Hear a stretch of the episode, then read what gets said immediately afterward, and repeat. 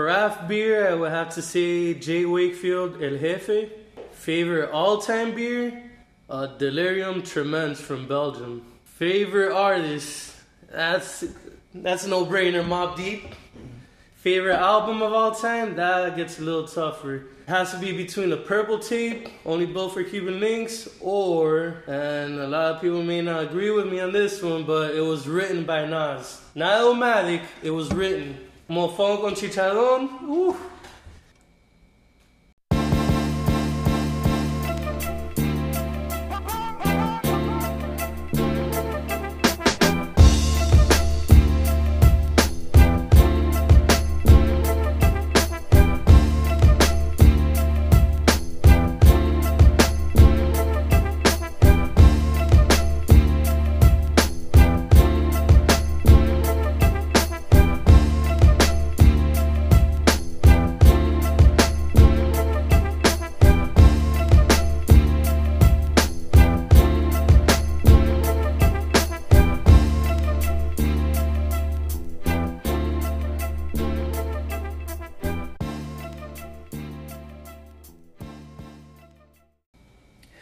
Beast and Easter podcast. Yes, we're back with another episode. This is season two. Thank you for joining us. Um, as always, I am Old Head Ed. I'm always joined by a guest as well.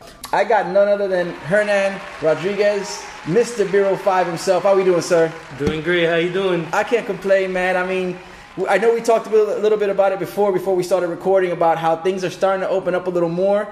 So we're having a little more liberties. You're seeing more, you know, sports on TV.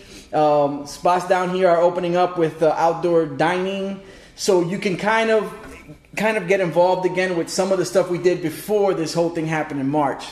And uh, you know, Uber Eats, um, DoorDash, uh, Postmates, uh, the, the the one that does the grocery shopping for you, Instacart. Instacart, like these things started to flourish at that point, and uh, and you you kind of managed to to work yourself into an angle some way with that. So tell, us about the beer delivery service and how that came to be. So basically, uh, you're correct. This did come about from the pandemic, and something I did realize is I myself I use Instacart every once in a while. I use DoorDash every once in a while. Try not to, but for the most part, people were not just you know quarantined, but they were also afraid to go out and expose themselves to you know being crowded environments, Publix, Walmart, and whatnot, waiting outside in hot lines, and I, you know there's always an opportunity in in in every type of situation where there's limitations. And how are you going to get that good beer if you can't get to a brewery? Mm, true. so you know heineken corona all that's cool. But if you want that good quality beer there really isn't a way of getting it. Now on top of that with the breweries being closed you have to pre-order everything. So if mm-hmm. you're not able to get that pre-order how are you going to be able to get that beer? And that's where the opportunity came about. You know me and a couple of friends were talking and we gave it a go, gave it a try, and it's working out right now. So, okay, so this is a conglomerate. This is like a collective between you and a couple other people. Yeah, yeah, I got we got a couple people. I'm mainly the one running it, but it, it's a collaboration with a few different people. Dope, dope. Um, you also go outside of the South Florida area um, to pick up beers, beer runs. That is correct. So Okay. we we do hit up Tampa, Orlando. We go up the Eastern Seaboard up to West Palm Beach, but we also get the best beers from Atlanta, from Tennessee, and we also go to a brewery called 450 North, which hands down is the most hype brewery right now in the country. Really? That's the supreme of beer. If you don't if you don't buy it within the first three four minutes that it releases, forget about it. There's instances where breweries put something on and it goes fast. It's kind of like sneaker releases Yep. or whatnot. So again, it goes back to your the, the motto you guys have where you're like, yo, we're gonna pre-order for you because if you you know if you can't get out there, or let's say for people even who are like let's say are working and don't have the time to get out there to catch a pre-order before it you know before it, it sells out, that's a, an excellent opportunity to use the service with you. Okay, Um, exactly. And what I, what I want to emphasize is we do not sell the beer. We're simply providing a service to where we make it easy for you to get quality beers. Yeah. These breweries right now are, un- are unfortunately they're not able to open at regular hours. So if you work a nine to five, you're not gonna be able to get there to pick up that beer. Yeah. You know, and not only that, if you're working nine to five, you have kids at home, you have a wife at home, you have parents, grandparents constantly running around. Let us do the work and you enjoy the beer. So you got two partners, which makes it easy to take the trip. So I imagine that helps when you're traveling up to Orlando or Tampa. So that alleviates all that driving, and then it makes it an experience out of the whole thing too. Exactly. Dope, dope. Um, my other, oh well, okay. I firsthand, I've used your service, so I just want to let everybody know listening that yes, I have, uh, I have enlisted the help of, of young Hernan here, um, and he delivered four beers. Uh, to the homie Agony, shouts to Agony. Um, he made an episode possible, really, because saved me the trip down south, way down south, um, to get these beers to one of my future guests. He got the beers, uh, and then we got a chance to record over the phone, so that was dope. I appreciate that. At what moment do you feel like the, the, the thought hit you? Like, were you in the middle of having a beer and then you thought about it, or? Well, the thing is this. So I've been in the sneaker game for years, and uh, that's actually my main business is Silver and Stock. Um, we do sneaker releases, pre-sales, and all that. So Okay. it's the same, similar concepts. At the end of the day, like, and this is my recommendation for anybody who wants to open a business or wants to be an entrepreneur. If you enjoy something, you have to monetize that. Not necessarily saying that it's not being greedy or anything, but if you enjoy doing something, that's what you should be doing for a living. Got you. And I enjoy drinking beer. I'm not saying I'm, I'm an alcoholic, but responsibly, Yes, you know, I enjoy drinking beer. And I figured I have a hard time getting some of these beers, so why not make it easier not only for myself, but for somebody else to be able to enjoy it without having to go through all the all the hurdles and the obstacles of getting, you know, quality Yeah. craft beer. Yeah, yeah, got you. Yeah, no, definitely. So sneakers. So that's that's the thing. All right, when did you start with sneakers? 2013. Okay, okay. What was the first pair that, that kind of got your attention where you're like, yo, I gotta get these? Well, I mean, Space Jam 11s have always been my favorite shoe. Okay. Concord 11s, um, a lot of Jordan releases, but I'm really more of a Nike guy in general. I don't stick to just one Okay. type of shoe, but it, it, go along, it goes along the same way. I remember again back back in 2012, 2013, the Concords came out, Mm. the re-release, and nobody could get them. It was really hard hard to get them, and I've always been into sneakers, and people used to always constantly, hey, can you get me this pair? Can you find me that pair? Can you get me this pair? I've been buying shoes for so long, you build connections, and again, if you're into something, you gotta figure out a way to make it something they could eventually profit and live hmm. off of. Yeah, you Similar to this podcast, you're into beers, you're into beats, and you're into foods. Yeah. Why not talk about it and you know? Yeah, yeah, and see what comes. Exactly. yo. so you have you have to do that, especially nowadays where everything's going digital. You there, it's so easy for you to just pick up your phone and take that first step into starting a business or a hobby that could eventually turn into something. Yeah, you're not lying. There's a there's a, a lot of resources out there. I mean, the way that this came across, I know I've talked with previous guests who were musicians, producers, um, and so on and so forth, and we always touched on the topic of um, how things were when they first started out and how things are now, and just the, the ease of being able to do things now as opposed to when they started early, um, which. I mean, back then, regardless of what, like you said, hurdles or anything, you did it because that was your passion. Exactly. But now, when you find when you have this technology available to you, where you, it makes it that easier, it's like why not do it now? Like this is Exactly. when you should jump on Yep. it. No, for sure. Sneakers. I'm I'm not a big sneaker per, sneaker person at all. Like I rock Adidas, and Adidas and, are cool. and uh and. But they're not the coolest Adidas. Like I, I'm not up on the like. I don't own a pair of Yeezys, and I think that's the big draw for Adidas right now is Definitely, the Yeezys. yes. Um, but I don't own a pair of those. Own a pair of those. I've gotten like a. I have a pair of NMDs. Mine's are like my sneakers, the Superstar.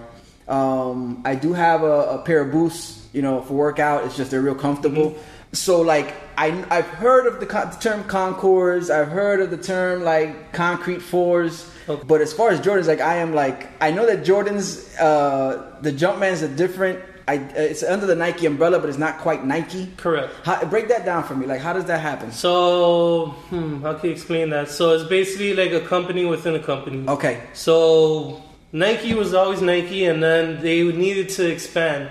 Adidas was always king, and Phil Knight was struggling to take out Adidas. Hmm. So Adidas was always getting all the premier athletes Gotcha. in whether it be basketball, tennis, track. They're getting the premier athletes, and Nike slowly started chipping away. What happened was around 83, 84, and Nike hit a, a, a wall. They pretty much peaked, and they needed to go over the hump to take out Adidas. How do you do that? You need to get a premier athlete.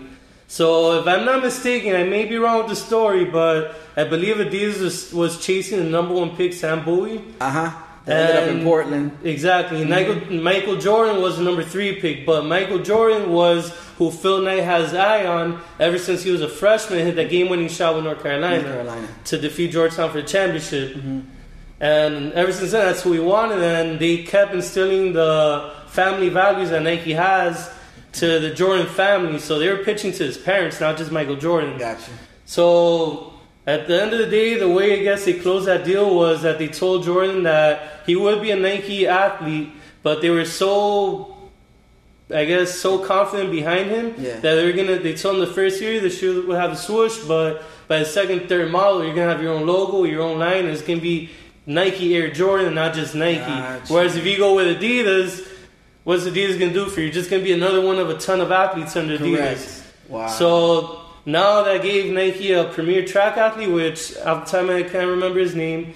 And now you got Michael Jordan, who turns out to be a phenom. And now you have the number one name in, in the industry. And of course, uh, they told him that they would make the Air Jordan brand his own brand. wow. Now he doesn't own it, but that's his own brand within Nike. Got you. So it's two separate things. Dope. Okay. Do you recall when um? Because I remember the original one of the original logos there was on the Jordan was the uh is the basketball with the wings, wasn't it? Correct, yeah. When did that go away? Like I I don't know. I believe that went away with the Jordan 3. So Jordan 1 had it. Mm-hmm. The Jordan 2s had it. The Jordan 3, I believe, was the first one. It was just a Jumpman. It's just a jump man. Yeah. Dope, dope. And then on the heel tab on the back, I had the Nike Air, but the tongue and everything had the Jumpman. Dope. What was the uh, what was the sneaker of choice that you were rocking in school? Now, now I would be remiss to say you're, you're fellow de lo mío. You're Dominican, um, and I mean me being from immigrant parents when I was young, like the sneakers was the hard thing to get from your parents. It, it definitely was. So funny thing is that I did have Jordans, but they're always from the year before. So if the Yes. 13s were out, we got the 12s on clearance. Yes. If the 12s are out, we got the 11s on clearance. but no, mostly, I mean, it came from humble beginnings. So Air Force Ones Gotcha. until they broke down.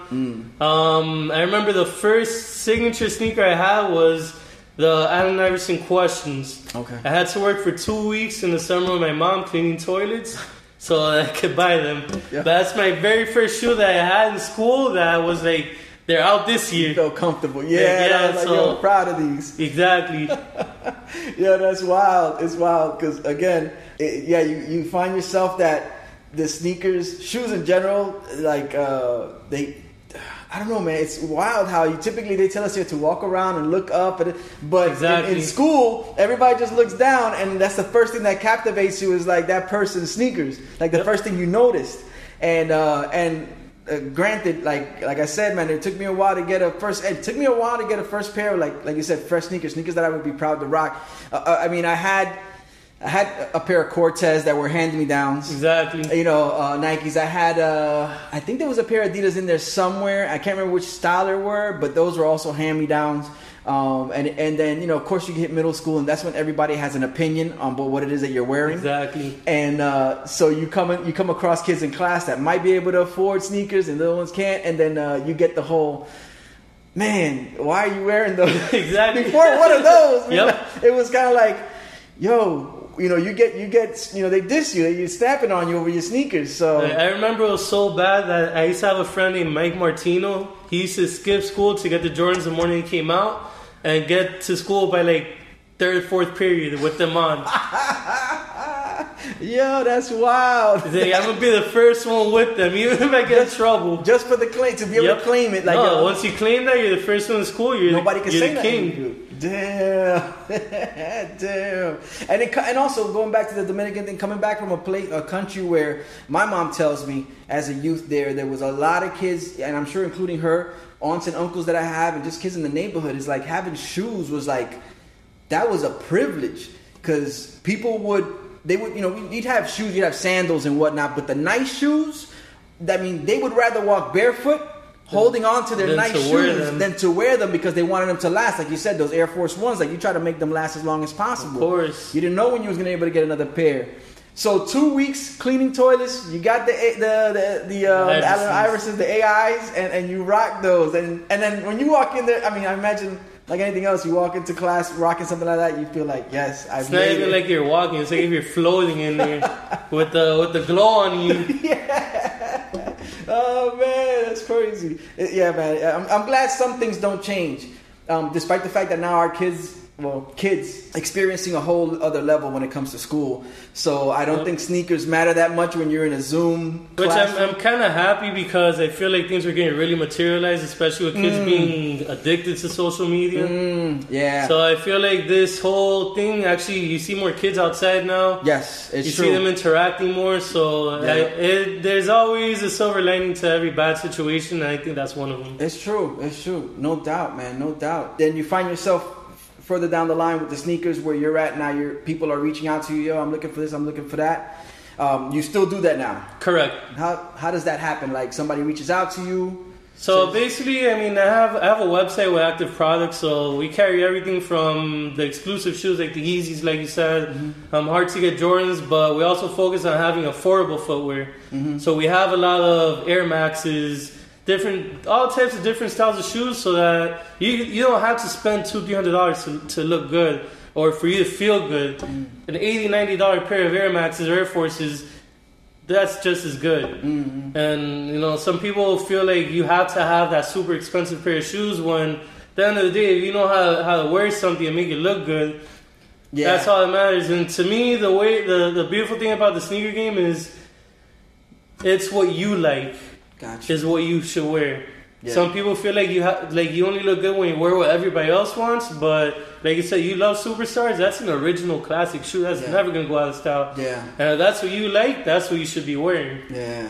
You instead of trying to instead of trying to kind of conform to the narrative. Exactly. Inst- That's what you call a hype beast. Oh, okay. Okay. I've so heard the term before. A hype beast is someone that is simply trying to be seen wearing what everybody wants. Mm. Oh, the Yeezys are in style right now. I have to have Yeezys.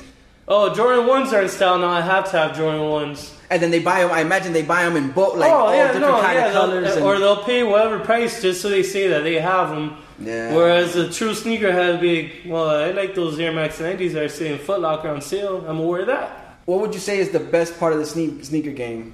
Best part of seeing for me, I mean, besides you know networking, meeting other people, is just like it's it's a, it's a true passion of mine, the sneaker game, Okay. along with like streetwear and all that. So like getting a shoe that you really want, we actually get it. You know, it's it, it brings you happiness. Mm, yeah. I, I recently heard. I'm familiar with the mayor. Um, Flea the mayor, Yeah. he's getting rid of his collection. I- yeah, that's what I was gonna ask you about that. So it's it's, the end of an era. that's a that's like a, a a sharp turn left. Like I don't know if a lot of people would have predict or not predicted, but it would have seen that coming. I guess that's the same thing. as I think predicted it, something. eventually, when you have a collection that big, it's gonna happen. Yeah. If you think about it, like back in the day, baseball cards were big. There's people that had huge collections, and eventually down the road, you know, you get rid of most of them. You try to keep you try to keep the gems. exactly. and you get rid of most of them. Just Exactly. get whatever you can for them at that time frame.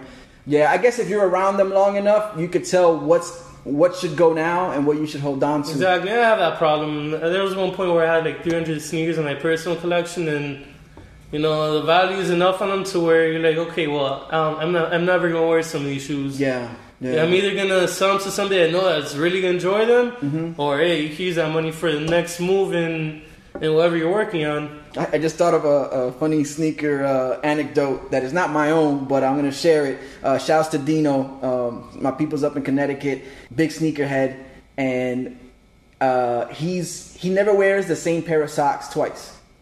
Have you ever heard of something like that? Yeah, Is that that's common. I know I know people like that. I also know people that never wear the same white tee twice. Wow, wow. Same, same thing. Uh, the socks I don't get. I mean, you can wash socks. They're inside your shoes. Yeah. Now you see them. Yeah. Now, if you got a hole in them, toss them. But Yeah, yeah, yeah. I, I've never understood the socks. The shirts are, you know, you wash them, they might shrink, Yeah. wrinkle, it may not look as white. But no, yeah, because you wash the sock. It doesn't matter if it goes back I've in the shoe again. that. I've, Yeah, I know okay. people are like that. I've never understood. Yeah. Right, yo, Dino. Next time uh, we talk, man, you're, gonna- have to break that down for Uh, me. break man. it down for us, Dino. for real, for real. What's the science behind the clean socks? Behind the clean socks, the rotation, like a new pair every time you go to put one on, though. The and if kind, that, the kind just doesn't feel right. you kind of don't feel the same way in the sneaker. No, and let me know which brand you buy so that that way I can invest in stock, like you know, so we can make some money off the side, yo. Yo, Hernan, um, yeah, man, we, we talked it up again. Give them where they can find you as far as the sneakers. Give them let, let them know where they can find you as far as the beer delivery, and we'll get into this next So segment. for the beers, I'm on Instagram, beer05. Just say 305, but beer05. Uh, the shoes, my IG name is Silver in Stock. So it's a little long. We can spell it out after for you. or I'll put it in the description Yeah. notes. You guys click on the link and it'll take you right there. Um, definitely. And, and then I'm gonna have to talk to you about sneakers because I'm gonna have you evaluate my sneaker game. You let me know where I'm at. You know what I'm I got saying? you, I got dope, you. dope. So y'all know what it is. It's Brews Beats and Eats. I got Hernan with me, and then uh, yeah, man, we're gonna we got to know him a little bit, and we're gonna get into these beers quick. So uh, you guys stay tuned. Big beer, little beer, big beer, little beer, big beer, little beer. Beer, beer, beer, beer, beer. Big beer, little beer, big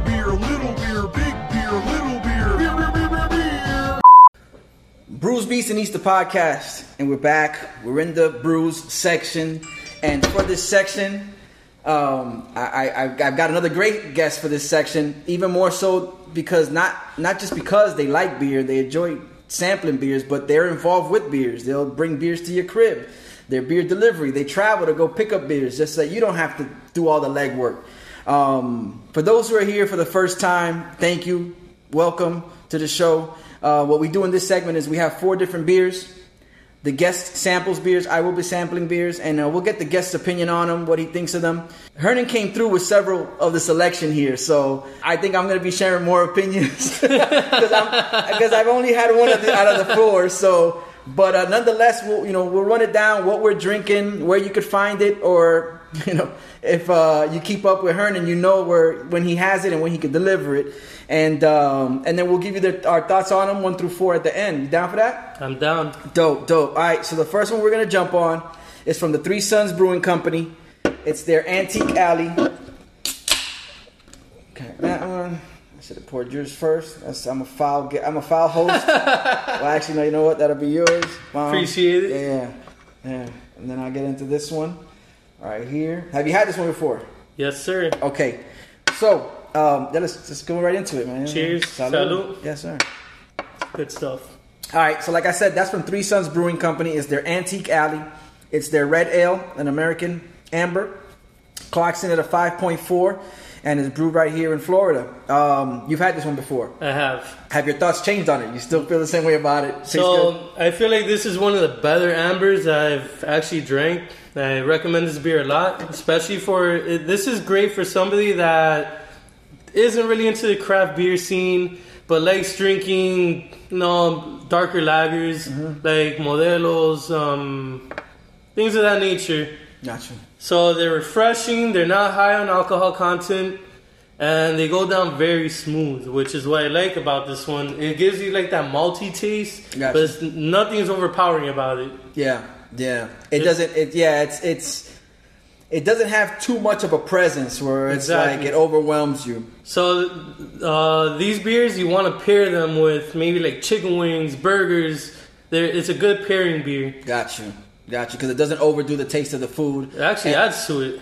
Yeah, Okay, it opens Yeah. it up. It opens it up. Dope. You mentioned Malty, and um, growing up Hispanic, you drink Malta. Exactly. All right. I, this is where I typically ask my guests about their first beer encounter, their earliest beer memory. Hashtag EBM.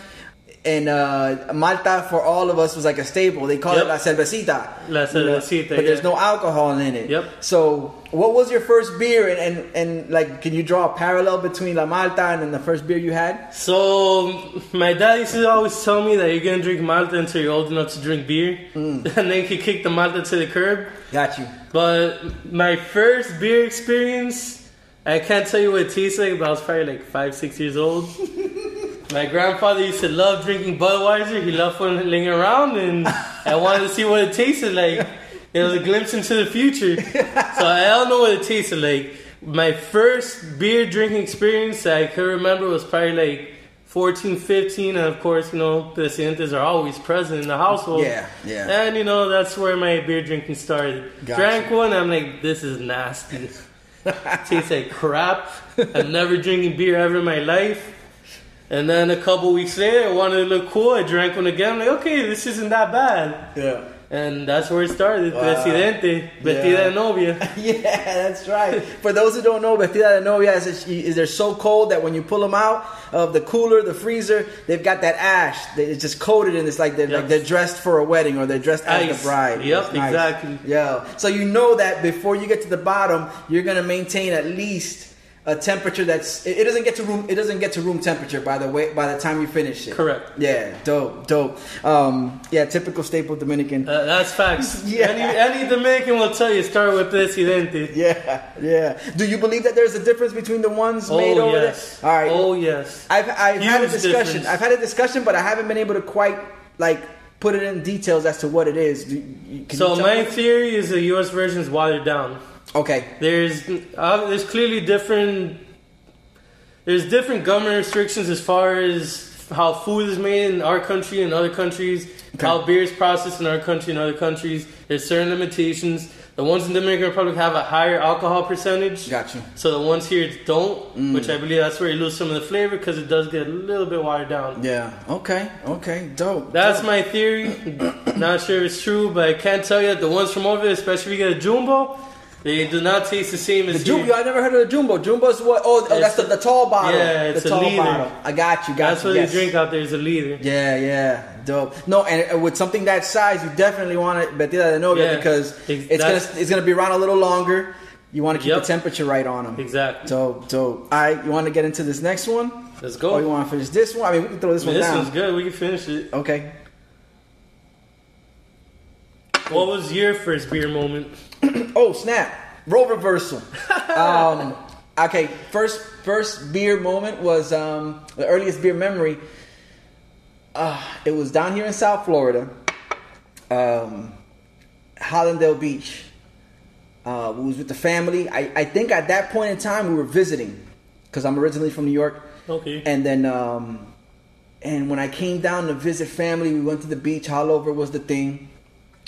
Did I say Hallandale a second ago? Yeah. I did. My bad. Haulover. But you said you was visiting, so you Visiting, get a pass. yeah, You get a yeah, pass. exactly, yeah, yeah. but I've been here long enough. I should know the difference between Hallandale and They Haulover. start with an H, so You know what I? You know what I'm thinking is. Uh, before I keep going, uh, I'm I'm impressed at the fact that I've made a mistake on the podcast and I caught it before I went into editing. That's- like typically, I'll say something and I'll say something while we're recording, and then later on I listen to it back and I'm like, "What the? That's not what I meant to say." So you just hit veteran status in the podcast game. Yes. New levels. what? yeah, achievement unlocked. Yep. yeah, peep this. So, going back to the story, it was Haulover. We go down to Haulover, have a barbecue out there on the beach, um, uh, hit the water. Long day out there. We're uh, we're getting ready to leave now. For those of you who are familiar with Haulover, the parking lot's on one side of um, A1A, the beach is on the other, and uh, there's a tunnel that goes under the road to get you from back and forth. So we're leaving, we're under the tunnel, we get out to the side, and it's been a long day on the beach. Um, had been hours since we had eaten or drank something. We were out in the water, sweating, dehydrating, and I get real thirsty all of a sudden. And uh, we get back to there's the cars, and I'm sitting there going, man, I'm really thirsty. As a little kid, as a young kid, I start complaining about I'm thirsty, but there's nothing to drink. Like soda's gone, water's gone, but I'm thirsty. And I forgot who it was that I asked. It was somebody, either uncle or maybe it was my pops. I don't remember who it was, or maybe a friend of the family. And they're like, "Oh, you're thirsty here," and they hand me this can. Um, I don't remember if it was already open or I cracked it open myself, but I was that thirsty that I didn't even I didn't even like take into consideration what it was that I was gonna drink. Crack it open. I take a big swig of it, and I powered it down because I was just so thir- I wanted to clear my throat. I like I was so thirsty, but shortly after I got um, I I was relieved of that initial thirst. Then the flavor kicked in. Like I had enough time to focus. Like my attention went from the thirst to the flavor, and I was like, "Oh, Wow, like what is is? Yeah, this is bad." So that's where it stopped there. Um, so that that would be my earliest beer memory. You know? That's that, that- yeah, that was good. yeah, that's my earliest beer memory. You learn things every day over here at the podcast. Yeah. yeah, that was early on, and then of course. Like you said, 14, 15 years old, maybe a little later. I don't know if my mom's listening or not, but uh, eventually down the way, you know, you always, we've said it plenty of times on the podcast, guests have said it, you find your spot where they sell you the beer before you're, you're old enough. You pull up to those places and, um, and you, you know, you stock up. You're with your friends, you got nothing better to do. You know, you go outdoors and have a couple quarts because down here in South Florida, they don't sell 40 ounces, it's all quarts. Yep. And um, yeah, man, that's what we would do between um, quarts of uh, the, there was a Schlitz is Blue Bull. They had Blue Bull. They had um, uh, they had the small Mickeys. Um, Oh yeah, those days. the, yeah, the slits. Those Yeah, days. yeah, a little bit of everything. So yeah, man, whatever was cheap, that, that was it. That was it. Uh, but yeah, man, that was my earliest beer memory. So um, a long time That's ago. dope. a long time Brings ago. you back though. Yeah, and then of course it's like you said, you know, uh, house parties. If, if your homeboy calls you, hey, you know, so and so's having a house party, you pull up to a friend from high school, and her family or his family's all having a gathering, and you know, Hispanics is once you once we get going, you know how it is, is that people show up and you're like, it's like you know them forever. Yep. Ah, yeah, come in, and you've never met them a day in your life. De lo mío, ese de lo mío. De lo mío, yeah, De lo mío, ven pa' acá, pa' acá. acá, you know, they just want somebody to drink Exactly, alongside yeah. them. Like, yo, you're gonna come and drink with me. So you sit there and you, you know, you find a, you know, a Heineken or a, or a Presidente comes your way and you drink it. Oh, I, I do want to say, and, I, and this is a lot about me right now, but um, uh, I think one of the other first um, memories I had was La Llave, the Becks.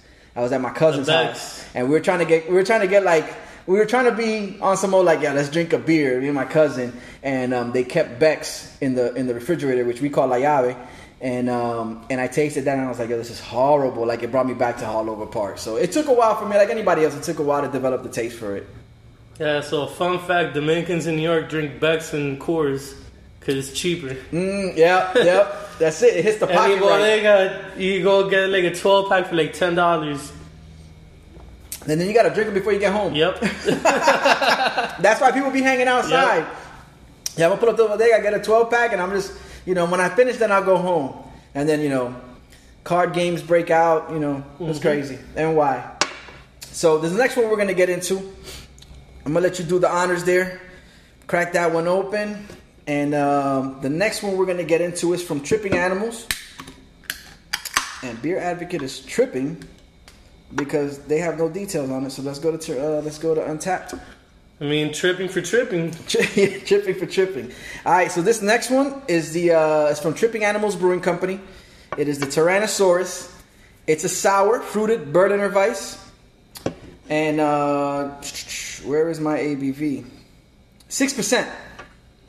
Six percent ABV, brewed here in Florida. Uh, this is one of the beers that Hernan brought through. One of the beers you could find on Beer 05 for a limited time. Typically, uh, what's the rotation like? Like, do they often make some of these beers or? So a lot of these beers are one time, Mm. one time pretty much projects. So for example, this t- Tyrannosaurus was part of their Gummisaurus series. So they released a Stegosaurus, Brontosaurus, Tyrannosaurus, and Stegosaurus. okay. So they're actually made using gummy bears. Really? So it gives us. So they're sour, but. And you told me you're just getting to sours. So I'm just getting to sours also. I'm pretty familiar with them, but I don't like them when they're too sour. So the good thing about this beer is that, yes, they use gummy bears to offset some of the sourness, but it also has marshmallows mm. that sweetness to it. It has vanilla, lactose Okay. that sweetness to it. And then you got your blackberries and black currant that give it the sourness. Got you. Got you. So this one, I would say they probably had in stock for like maybe like a week before it sold out. Oh damn. And we've actually we we were blessed to get a decent amount of it, so we still have a limited amount. But with Tripping Animals, their beers maybe last us a week, week and a half Really? before they're gone. Damn. Uh, high. Uh, what is it? Uh, high demand for them. High demand and low quantity. Okay. Yeah. It- Which it creates the demand. for Correct. And the reason why is because they're they're using a lot of creativity when making these beers, so they're constantly changing ingredients. So Okay. it's it doesn't really make sense for them to keep these beers on tap for a long time because they're already working on something else by the time it's released. Yeah, that's amazing how you know, like there's there's breweries that are dropping releases on a weekly basis, Mm-hmm. and and and the fact that you know they're they're big enough where they could kind of keep that rotation going and not break their stride. That's Yep. amazing to me. So let's try this one out. Yeah, it's. I can tell by the smell. I'm gonna like this. Um, Let's see, shout- let's see. Shouts to um, shouts to Angel, Angels in the Hot Fields. Um, check him out on IG. He's the one that put me on uh, uh to, to sours, and we started off with Gulfstream's uh, berry bombs, Nice. and I was like, That's a good start. I was like, yeah, this is That's a good start.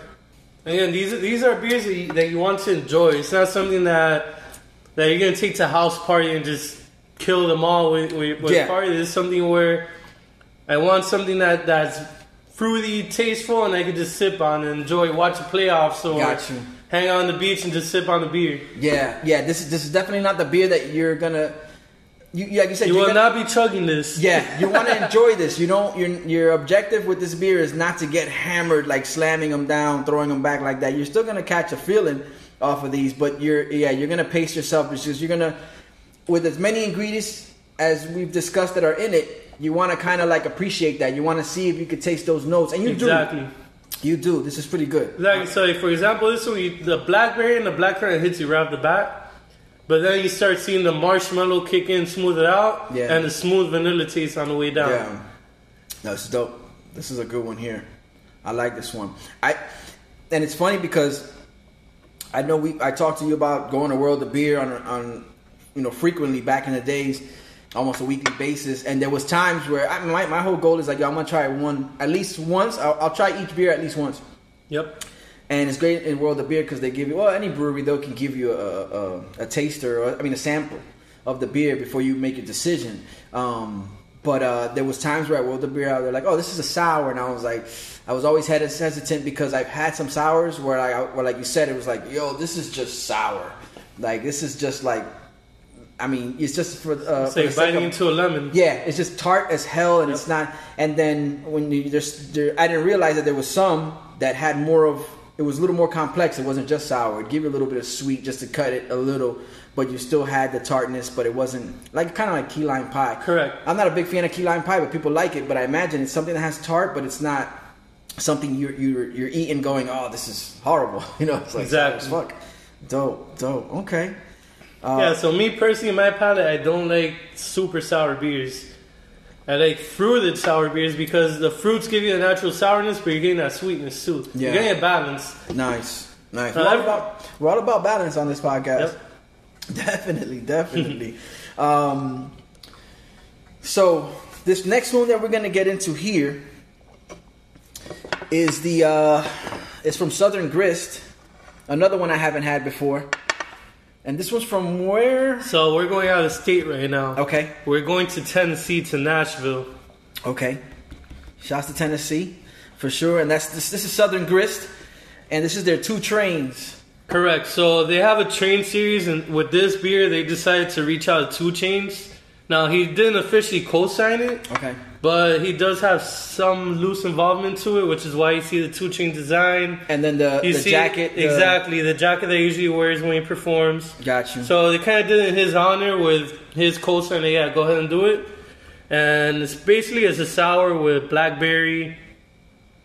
It has um, well, it has a few different characters in here, Hold on a but second. I, this, this, is, this is the part where I'm supposed to do my. Uh, oh, my apologies. that- no, no, it's good. I mean, I'm letting you run the show, and I'm like, wait, that's That's your job. Why am I putting all the work on him? He has to tell me his story. Uh, no, but yeah, so no, so it's an Imperial Gose style sour ale brewed with coriander, sea salt, and blackberry puree. Um, clocks in at an eight percent. So yeah, so we're moving up. We're moving on up like the Jeffersons here. Moving on up. Yep. so let's get into this one. Okay. Similar. Oh wait, no. Oh damn. My, I'm still. Yes. yes. This is how you successfully run a podcast. You don't finish the last beer you're tasting, and then you, you go to I drink. take I take blame for it though. I, I, I pour you another cup. That's what it was. Yo, switcheroo on me. Hold on a second. So I'm still off of the Tyrannosaurus. Let me finish this up. Throw some respect on the host. He was not babysitting the beer. His guest jumped the gun and poured him another cup. Yeah, yeah. Good times though. Good times. no, I mean I appreciate it, man. That that Tyrannosaurus is nice. So you see, this one's a little darker. Oh yeah. Oh yeah. Definitely has a, a, a thicker color or a complexion. So on this one, you should taste the fruits a little more. Okay. It doesn't have the marshmallows or vanilla to hide it. Mm, bro, off the top, just the fragrance.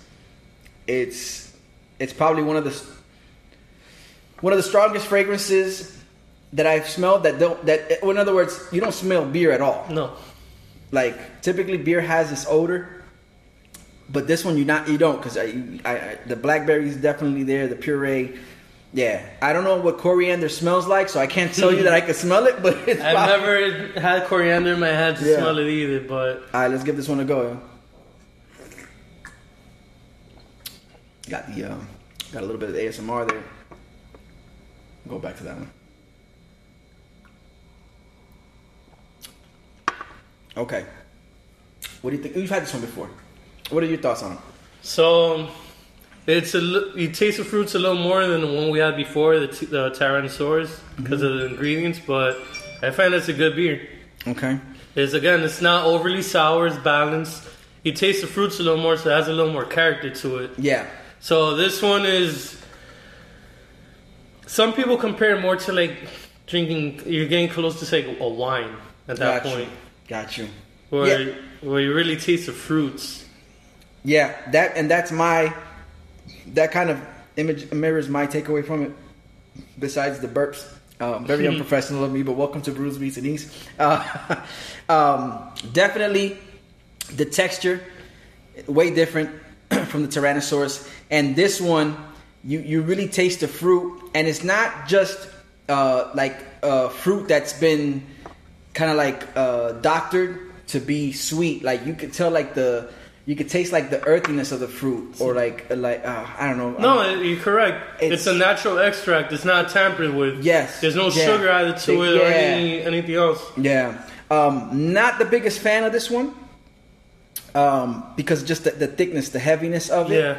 it's like, yeah, this is definitely. If I was gonna take my time with the Tyrannosaurus, de- which is what I would do, like this one, I would even take longer with. Yeah. Like I would kind of just let it ride. It wouldn't It's- be something thicker. Yeah, Yeah. yeah, definitely. Um, definitely not something for anybody who's into this. I wouldn't recommend starting off here if you plan on doing a couple other things because then I think this will knock out everything else afterwards that you drink, in my opinion. Um, but uh, but overall, it's it's still not the the sour. The um, it's still not the sour that most people come to think of when you think sour because it does it does mellow out though but it's it does feel like you do get that heavy the the the, the ingredients really shine on this one No, yeah, it's, it's definitely a heavier beer. Mm-hmm. Something you would drink a little slower, actually. yeah what are you drinking nowadays So right now, actually, I, I, I we spoke earlier. I just got not just got into sours, but now I'm really expanding into sours. Got you. So I've been focused more on that just to gain more more knowledge as to as to you know different varieties of sours. Yeah. Because you got Berliner white sours, you got sour ales, you have uh, ghosts or ghosts. Jose, or Ghost, Gose, Jose. We call him pronounce it. Jose because we know Jose's in the neighborhood. Jose, so- Jose. Jose. All right. So you got you got different types of sours. Like even within the sours, there's there's different varieties. Yeah. And kind of like off topic, that's another reason why we started Beer 05 is we also want to educate people as to what craft beer is. Dope. There's a big misconception that beer is you know trashy or cheap or Mm-hmm. it's something that all you drink is pilsners and and and golden ales like Heineken, Corona, Yeah. Coors, um, Modelo. Those beers are good. You know, they serve their purposes, but there's different palates that you get into and Yeah. different types of beers. And not only that, once you start learning your beers, you really learn how to pair them with your food. got you And some people believe that wine is the best liquor to pair with food when it's actually beer. okay okay So a, a good beer beer pairing with food will actually amplify your food taste. it enhances the Exactly. flavor. So, so, for example, you go you go to a bar and you order some hot wings, and you order um, a nice, you know, pilsner or an IPA, preferably. It's gonna kick the spice of that wing up a notch. got you yeah it'll open it up a little bit Exactly. okay okay And you know, it goes like that with every type of beer. There's a pairing for it. Like for example, if you start going to stouts, you want to buy yourself some chocolates or some berries or some nice desserts to pair with that stout. Mm. Gotcha. And it's just gonna amplify the taste even more. And I imagine that's why m- most breweries right away um, kind of lean towards like you said, coffees, chocolates. Uh, when it comes to making stouts, Correct. they lean towards that way because they understand that the uh, that kind of like the what they have in common with Yep. the stouts. Yeah, that's Correct. dope. So that's something we want to focus on too, is educating people as to what beers they may like, what beers they want to pair with certain foods. That's all going to come down the road. So there's also an educational purpose behind it too, because craft beer right now is in the same place where wine was in the early '90s. okay. In the early '90s, wine wasn't available everywhere because people felt wine was very snobby. Gotcha. They felt like, oh, you gotta be rich to drink wine. yeah, since there's no demand, you wouldn't find it everywhere. Yeah, exactly. Whereas you don't have to be rich to, to drink wine. You can go buy a twenty dollar wine at Total Wine that tastes the same as a sixty dollar wine. Yeah. But you wouldn't know that unless you start doing research and educating yourself. Mm. And that's why there's now like wine enthusiast magazines, all types of different wine products for you to like learn about wine. Yeah. Is because now people are more accepting about wine. Yeah. But It's funny you say that, bro, and I'm sorry to interrupt you, but it's funny you say that because for the longest time, and I want to say even before the 90s, like I'd say, I wasn't born in the 60s, but uh, 70s, 80s, um, you would hear about, you'd always hear like an insult was, oh, that's a wino. Yep. Like, remember the wino A was wino. a, wino was the, the hobo, the bum that was sitting there and just drinking wine. So it it kind of would paint a negative picture on someone who drank, but it's because it, I'm sure it wasn't even quality wine at then. You know, it was course. like it was like your Thunderbirds or your Night Trains, like your Yeah. corner store wines. But it, I mean, just pumping out like terminology like that in in the sense of like um, uh, demeaning or degrading someone who drinks wine. Oh, that's a wino.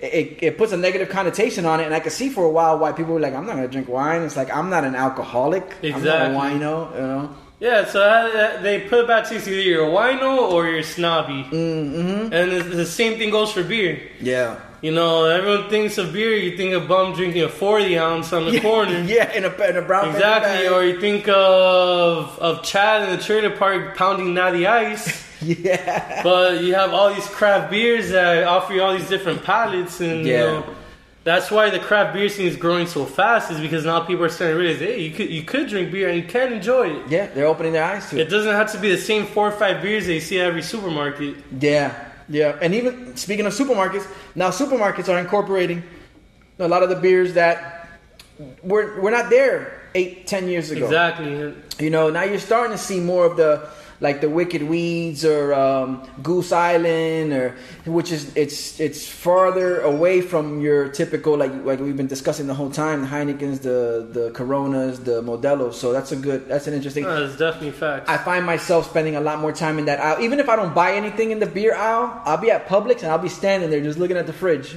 Yeah. looking at the well, they got this here. What's new? What's different? And another thing that the craft beer scene is taking from wine is the can art. So if you see a bottle of wine, you usually see some type of art behind it. Yeah. The art attracts the people. You look at craft beer. I mean, look at this art that we got here. We got the two chains, jacket and chains. Yeah. You have a, a cone on a, on a, on a can. You yeah, have a T Rex print on one. So can art is these cans are also art too. Yeah, yeah. So- I got the uh, the Blu and Exile. Exactly. And it, it all ties in. At the end of the day, it all ties into hip hop Yeah, because. yeah. Graffiti. Exactly. Yeah. Graffiti, the, the the five the five pieces of hip hop. Yeah. They kind of go with the craft beer scene too. It kind of ties in, which that's why your podcast is. I love it Bro, I appreciate that, man. So it, it all ties in together. Yeah. You want to drink good, eat good, while listening to good music. yes, dope. I I agree. I agree. So I had to come correct for this podcast with these beers. So if you're listening, you gotta come correct too when you're listening to this podcast. Yes, and make sure you get in there with these beers. Speaking of beers, we got one more to go. The grand finale. the grand finale. This is the one here. Um, So for all you sneakerheads out there, this is a supreme of beer. whoa, yo, yo. This podcast is doing big things, yo. Who would have thought? Who would have thought? So I'm gonna head and crack this one. Wow. Now I'm gonna give this one the respect of a whole other glass. Yeah, I'm excited about this one because, I mean, as we'll go into it, we'll discuss it. But uh, you mentioned a couple of interesting things about this beer before we started recording. Um, but let's let the people know what we're drinking here. Um, this is uh, from the 450 North Brewing Company. It is their Slushy XL, the Superman cone. Um, clock. It's a sour Berliner Weiss, so we went sour heavy here today, which is dope because it further builds my knowledge on sours. and um, the ABV is not listed. We'll get into it in a bit as to why, and it's brewed in Indiana. Uh, First of all, I mean, like you said, the artwork is dope. It's a it's a print of uh, ice cream cones, and it has uh, has a slushy in the center or a Slurpee, what people would consider a Slurpee. Um, this was out of Indiana. Um, for those who have been listening to me for a while, know that Angel from Angel in the Hot Field mentioned that there was a brewery. He told a story about a brewery that they posted a certain ABV, and um, and then later on, come to find out that the ABV they had on the cans wasn't exactly the ABV that was in the beer. So then they decided to forego the whole ABV category. You get what you get. That's pretty much it. So That's what it is. okay, so Indiana 450. Tell me about this beer. What you know about this beer? Actually, no. Let's take a let's take a hit of this beer 1st let's let's take a sip first. Salud. Salud. Yes.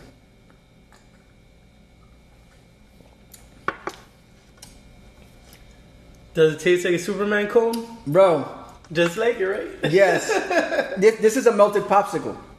Yeah. It has, I mean, with alcohol content, but they don't tell us what. But um, off off the front, the smell is great. The smell is great, and it does have a melted popsicle stick or yeah, uh, taste to it, like a slushy.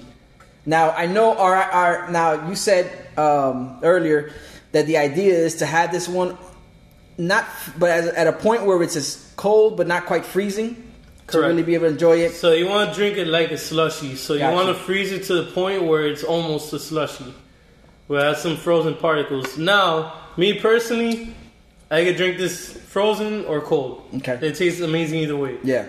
But the idea is to have it like a slushy. Like when you have it at the actual place, it comes out like a slushy. Wow. Okay. Damn. That's pretty good. That's, And to pretty good. touch on the story with the ABV, so they were posting their ABVs. I, I want to say around October, November. Um, someone actually tested the ABV themselves, and it didn't match what they had listed. Mm. So they found that there was some sort of fault in their technique of measuring the ABVs. So instead of printing it, they just no longer they don't put it anymore. Okay. And that's not permanent. That's until they're able to master it again, and they feel like they're confident enough to post it again. Oh, okay. Got you. Got you. All They, right. they admitted to their fault. They publicly admitted to it. So Yeah, they're yeah. not hiding behind it. They're not Okay. denying it.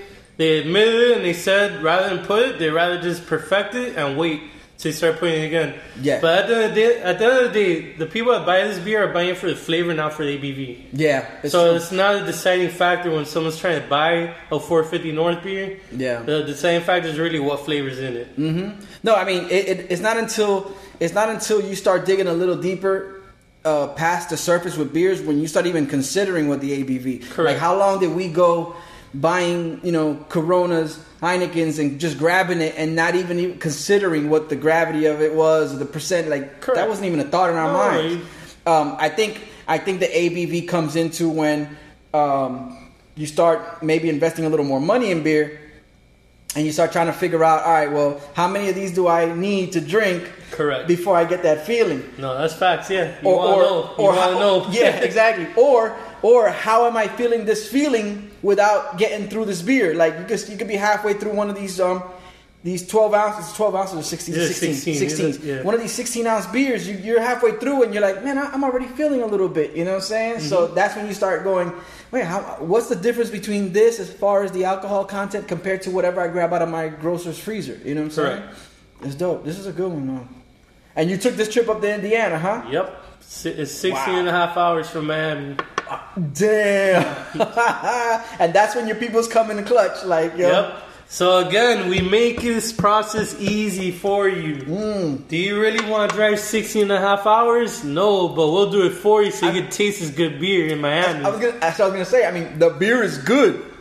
Is it a 16 hour drive good? Nah, but that's what you got Hernan for, Beer 05. Exactly. We, not only do we have all of Miami's beers, we bring you the rest of the country to you to 305 and 954. Shout out to 954. Oh, for sure, for sure, we, man. We, we got love for Broward too. It's not just Miami Dade. Yo, the whole South Florida. Yeah, you know what's up. Y'all know what's up. Yeah. Hey, um, I gotta mention. I gotta mention. I don't know if we did this on record or not, but um, of course, we went back to a tradition because being that you're Dominican, we went back to a tradition that we, you know, that we've kind of like we're on and off, hot and cold about sometimes. I don't always remember, but uh, we did a Mama Juana shot before we set it off. Shouts to Mama Juana King. Make sure you get your Mama Juana. Go to Mama Juana King. I don't know if there's a dot com, but there's definitely a, all about the Mama Juana King on IG, and there's a Mama Juana King on IG as well. Go follow them.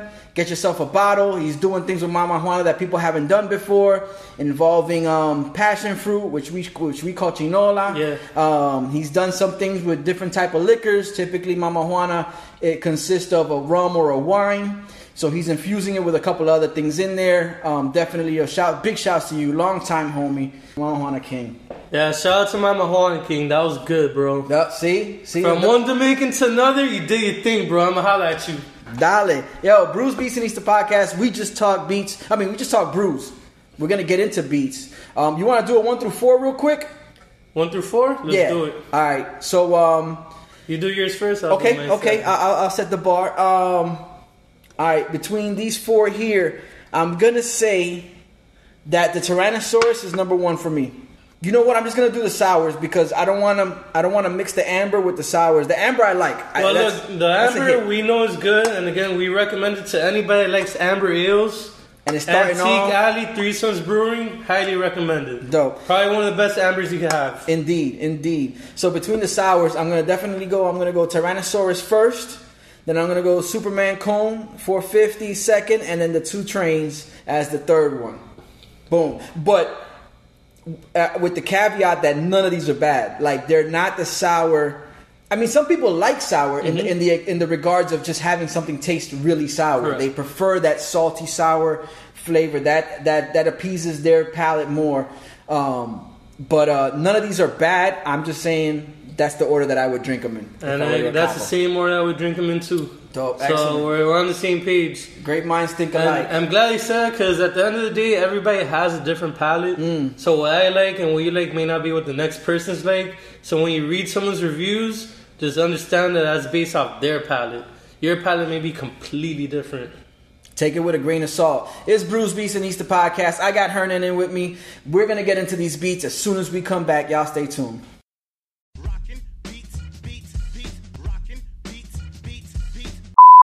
Brews Beats and Easter Podcast, and we have reached the beat segment. This is where we discuss my guests' musical tastes, what's on their playlist, what they came up listening to, um, what releases they look forward to. Maybe we'll throw that one in there. I have a habit of like, um, how do you say? I have a habit of saying that we're gonna talk about something, and then the conversation goes elsewhere, and I never, I never remember to go back to That's what a that good conversation. That's a good conversation. I'm gonna blame it on the beer.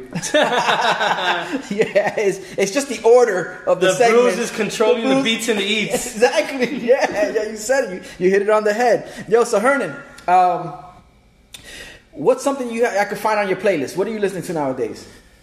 I mean, as far as hip hop, I listen to a little of everything. Mm-hmm. Obviously, I'm East Coast biased. I'm from New York, so when I say that the goal is Nas and my favorite artist, my favorite group is Mobb Deep, you already know where I'm going. Mm. Yeah, yeah, yeah, yeah. You're not gonna stray too far from that. Oh, like- but I do though because the thing with me is like, as far as hip hop, I'm very open minded.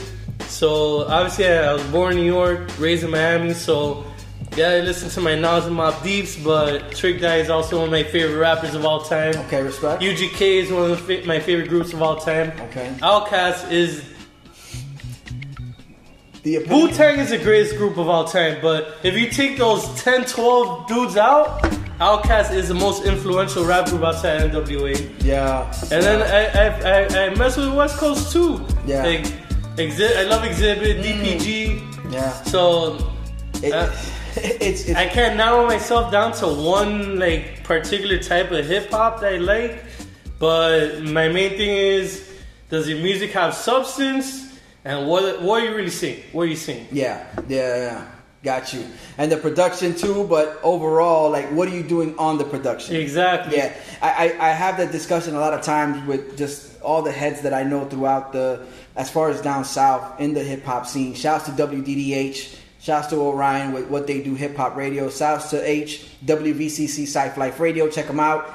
Tuesdays and Thursdays, 9 to 12 on Twitch For those that are stuck home on quarantine, got nothing else to do, check out WVCC. Also, every week on SoundCloud, WDDH, What They Do Hip Hop Radio, the good homie Orion. Check him out, especially if you want to get to know about South Florida's musical history. But the reason why I bring that up is because it's with it's with these peoples that I have that discussion that um that it's it's um damn where was I going with that? So the sours. No, Yeah. but uh, but you know, so the um, I have these discussions with them a lot of times, and we talk about uh, the music that we find outside of here, or just the influences that the music here has for us. Um, it, it's it's crazy to know that, like you said, Outkast being one of the most influential, even though you have a taste that's mainly focused on like East Coast music, but you but if you're really good, you can kind of transcend where you're from and and have everybody appreciate what you do. of course. Like no no doubt. And Um, Outkast is the epi- epitome of that. I mean, Mm-hmm. think about it. They won Best New Rap Group from the, so- the original Source Awards. The Source Awards, And they yeah. got booed in New York. Mm-hmm, mm-hmm. And what? And they put a whole region onto the map. Yeah, Because yeah. before Outkast, you had, you had Ghetto Boy Scarface. Yeah. Yeah, UGK who had some respect. Yeah, bought MJG. Yeah. But until Andre 3000 said the South has something to say, the Mm. South is never on the map. yeah, it was prophetic. That was So that, was that, prophetic, to yeah. me, like that is the most influential group outside of NWA. Because Wu Tang, they will always get the credit. Yeah. Wu Tang will always get the credit. First group to ever come in as a group and each get individual individual Deals. contracts. Yes. First group to do that. Yeah. Record sales. And I mean, what other group do you ever see people with their logo tattooed on their face? Yeah, that's big. Wu Tang's Wu Tang, so I give them their credit, but they get the credit they deserve. Outkast does not get the credit they deserve. Yeah. both as lyricists, production, organized noise, mm-hmm. And Yeah, just putting the dirty South on the map. Without Outkast, there's no Trick Daddy. Without Outkast, there's no T.I., no Ludacris, no Young Jeezy. Yeah. The whole Atlanta scene, Young Thug, anybody from today, they need to pay homage to Outkast. For sure. And and and, And, the whole do. Dungeon family, because Goodie Mob was part of that movement too. Yeah. And they're one fam. Yeah, yeah. Slimm Cutta Calhoun, Cool Breeze was on there too. The Witch Doctor. Big Gipp. Big- yeah. Bubba Sparxxx was part of Dungeon family. Killer Mike. Yeah. Man, look where Killer Mike is at now. Future's part of Dungeon Family. He was and around- People don't even know that. Yeah, yeah. Future has Dungeon Family tattooed on his arms. Yeah, yeah. They, I've heard stories where he was around a lot of the recording sessions as a, as a youth. Yeah. Mm-hmm. T.I. was part of that camp because he came up with Young Bloods, and Young Bloods, one of them is Andre 3000's cousins. Yeah, So Outkast does not get the respect they deserve. yeah. I don't care how many records they sold, they do not get the respect they deserve. Yes, yeah. No, well, we give them respect here at this podcast. Oh, we're talking about real hip hop, yeah, though, right? no. I mean, I think Outkast was probably the first. Yeah, now that we talk about it, I think ATLiens was the first Southern-based act CD that I bought. I well, no, okay. I think the only one I probably would have bought besides that was Society.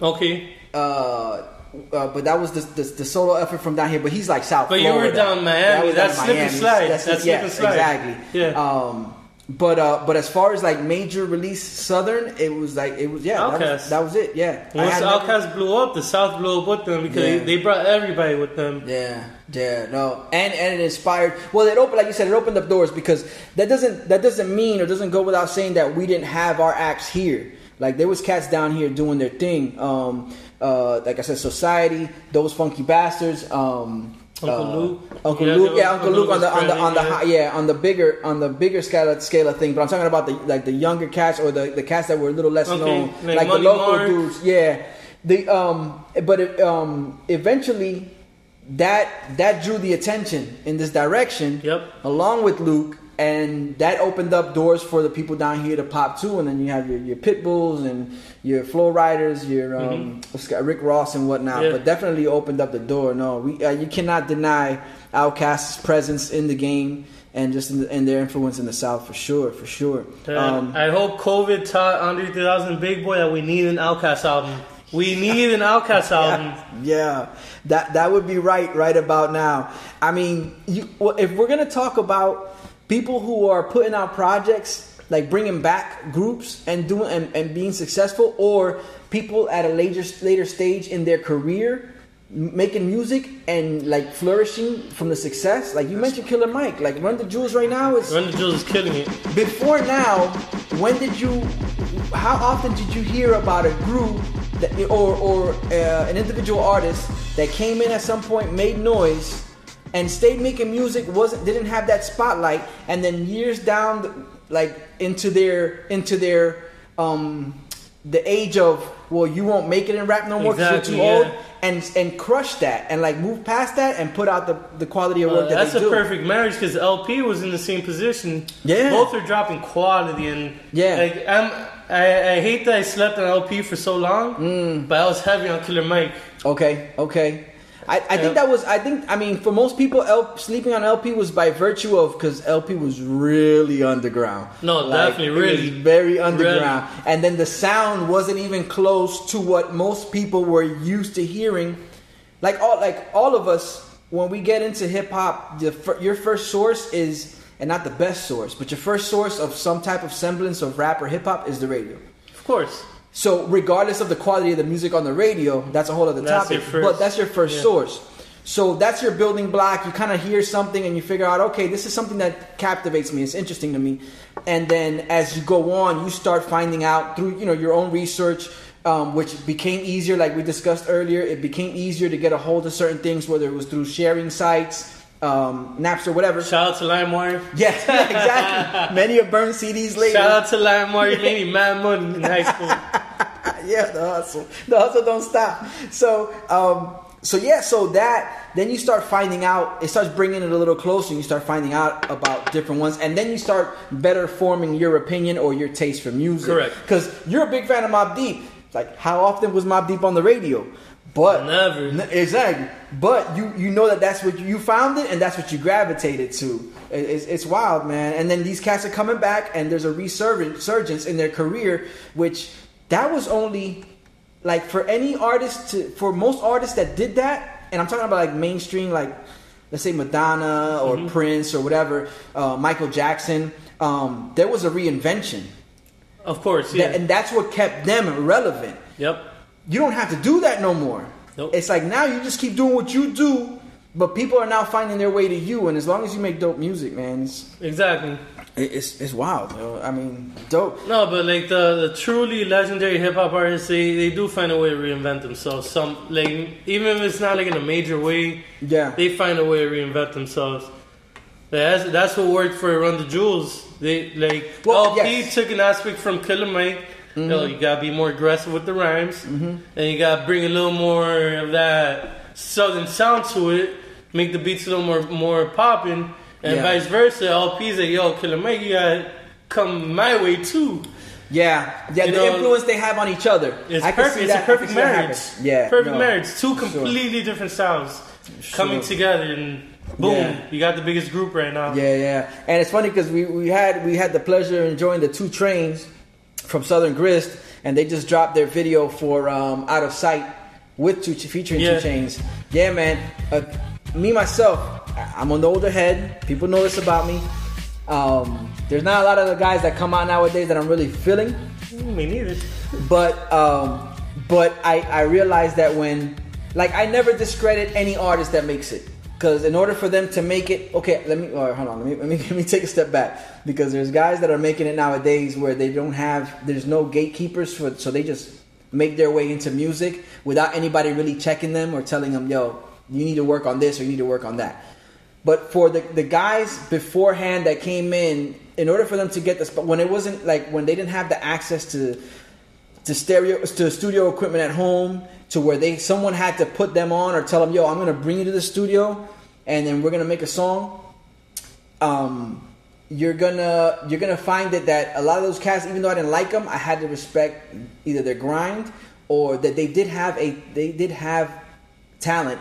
It's just that's not what they put out for the for the radio play. Correct. They just went with whatever was the flow. I've said it before. Nelly, I never liked Nelly, but I did learn at one point that Nelly could rhyme. Nelly can rhyme. He can rhyme. It's not what he gave people on the radio, Yep. but he could rhyme his ass off. And that's I think that was the moment where I realized like, oh shit, the um a lot of these cats, even though I don't like their music, I have to give them credit because it's not just. I mean, besides the grind, but they got into the position that they're in for a reason. You know what I'm saying? Absolutely. As opposed to nowadays, there's a lot of cats that are coming up. They don't have the same grind, but they have access. Yep. And they can go out there and they can put a song out there, do something viral, and then everybody's gonna tune in. And then it's it's now it's gone beyond the music. It's more of the character. Yep. And then people become a fan of the character. The the music is secondary, but they like the character. So then they ride to the music, and then that's where it gets dangerous. Yep. Like yo, we're giving this person props. No, definitely. And I feel that's that's the biggest difference between hip hop today and what hip hop was in the golden era of the '90s and the early 2000s. So '90s, early 2000s, you don't have the internet to blow yourself up. Yep. You don't have SoundCloud, none of that. So what you have to do, now you got to battle cats on the street mm-hmm. and get heard by somebody Yep. Or make make your demo tape and pass them around. Now an A and R A and R here's your demo tape. All right, this cat's dope. Let's bring him in, and we're gonna have him battle someone from our, our label. Mm-hmm. Oh, you beat him. All right, cool. Now we're gonna put you on the circuit. What's the circuit? Oh, you're from New York. All right, you got to perform in Virginia. You got to perform in DC. You got to perform in Philly. You In front of per- nobody, pretty much. well, not only in front of nobody, but whatever you're rapping is a crowd you're gonna bring in. So if you're rapping all the street stuff, like oh I'm a shooter, I sell drugs and all that, you know what you're gonna have in your, sh- in your shows? You're gonna have shooters and drug dealers. Yeah. And if they sense that you're faking the funk, they're gonna check you. You you might walk out there with no jewelry on. That's a solid point. That is. You're gonna walk out with point. no jewelry on, possibly no career. Hmm. or you might get deaded. Who knows? Yeah. Yeah. If you're a backpack rapper, uh, who's gonna show up to your shows? Backpack rapper type dudes that want to hear your bars. And and they're most likely to challenge you on some bar shit. too. Exactly. So nowadays you don't gotta do none of that. Nowadays you pop off on on Instagram, you pop off on SoundCloud, talking whatever you want, and then you get a random show here and there, and that's it. Yeah. Yeah. Back in the day, like whoever showed up to your show reflected your music, and Yes. if they showed up, they're expecting you to be what you're talking about. Solid point. Yeah. Yes. It's And true. once you proved yourself, then you get the record deal. Yeah. And now you're you're dropping albums and Mm-hmm. working on an actual album instead of a five track mixtape Yeah. where you only got to drop two three songs that are good. Yeah. You actually had to drop an actual project like an album. Yes. Yeah. Yeah. Nowadays you don't gotta do none of that. Like it's a gift and a curse.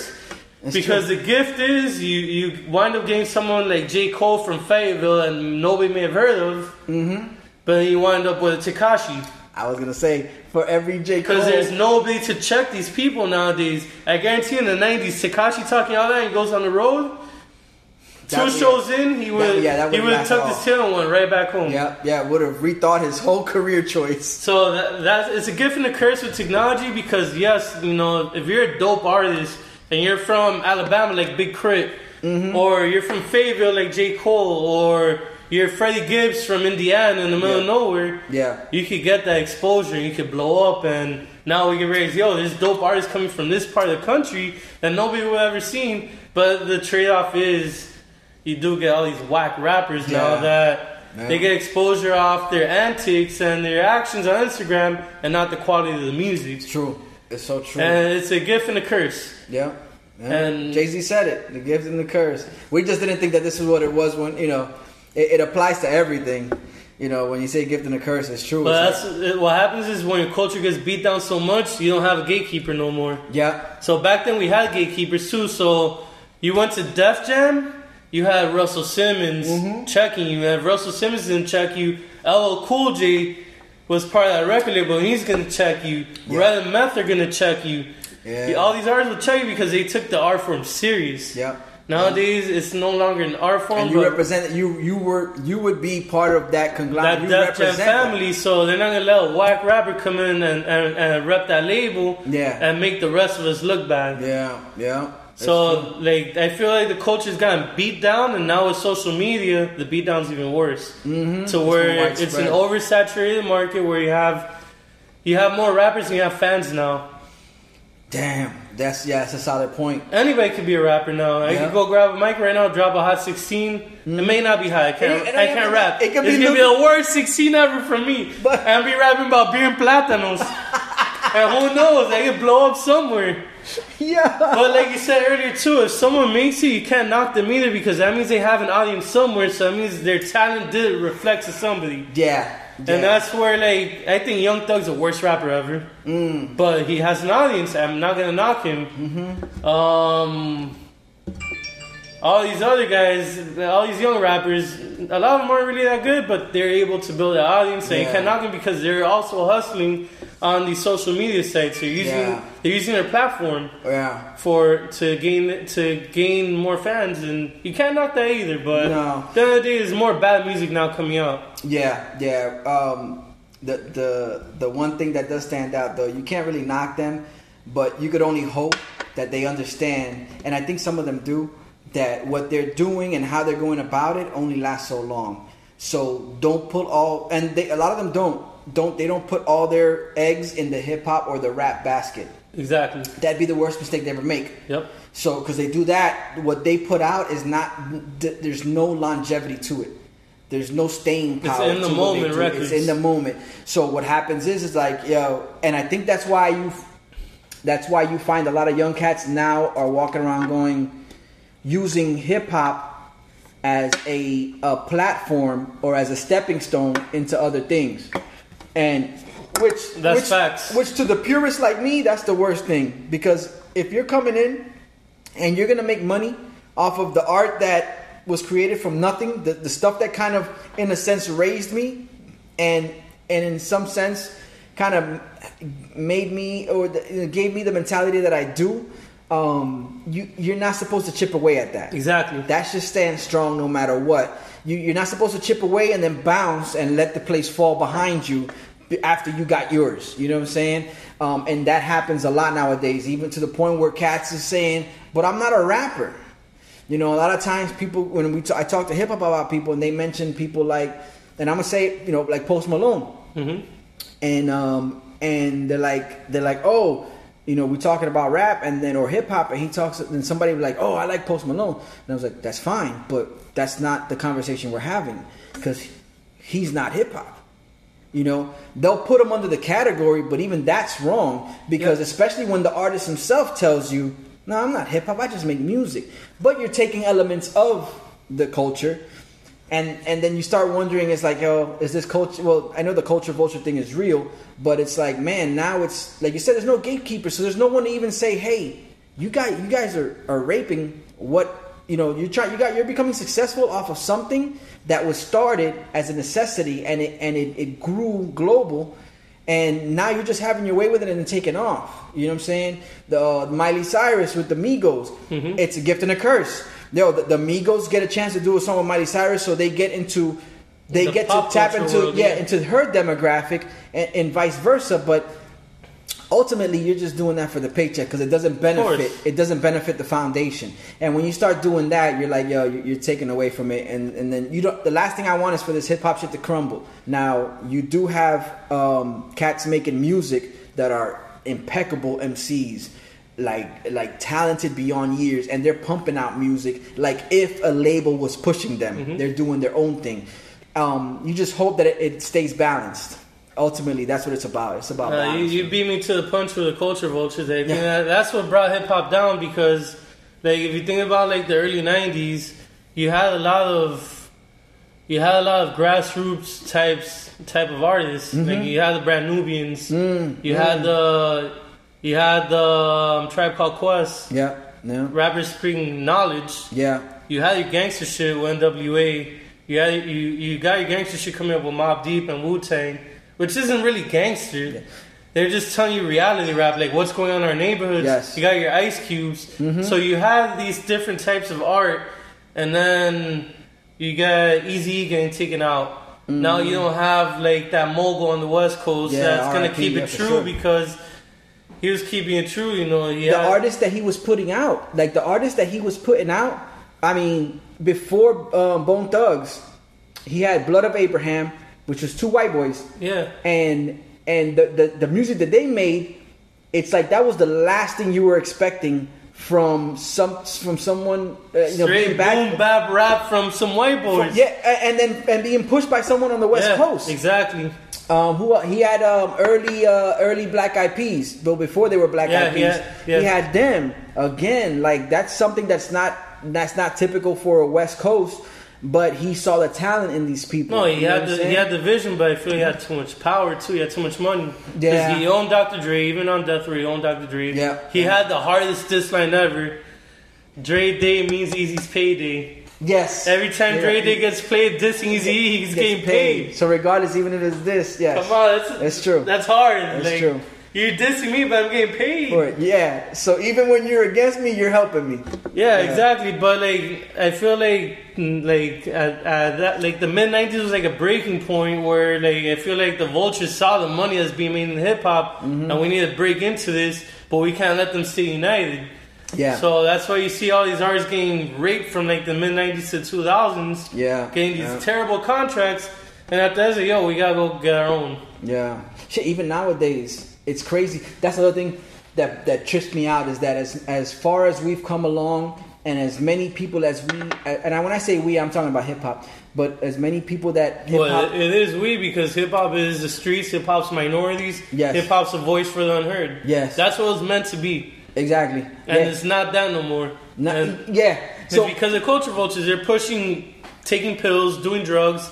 We used to rap, we used to brag about making money from selling drugs. Mm-hmm. I don't condone that. yeah, yeah. No, maybe in a, maybe in a past life I would have, but right now I don't. Yeah. But back then we used to talk about selling drugs. Nowadays we rap about doing drugs. Yeah, yeah.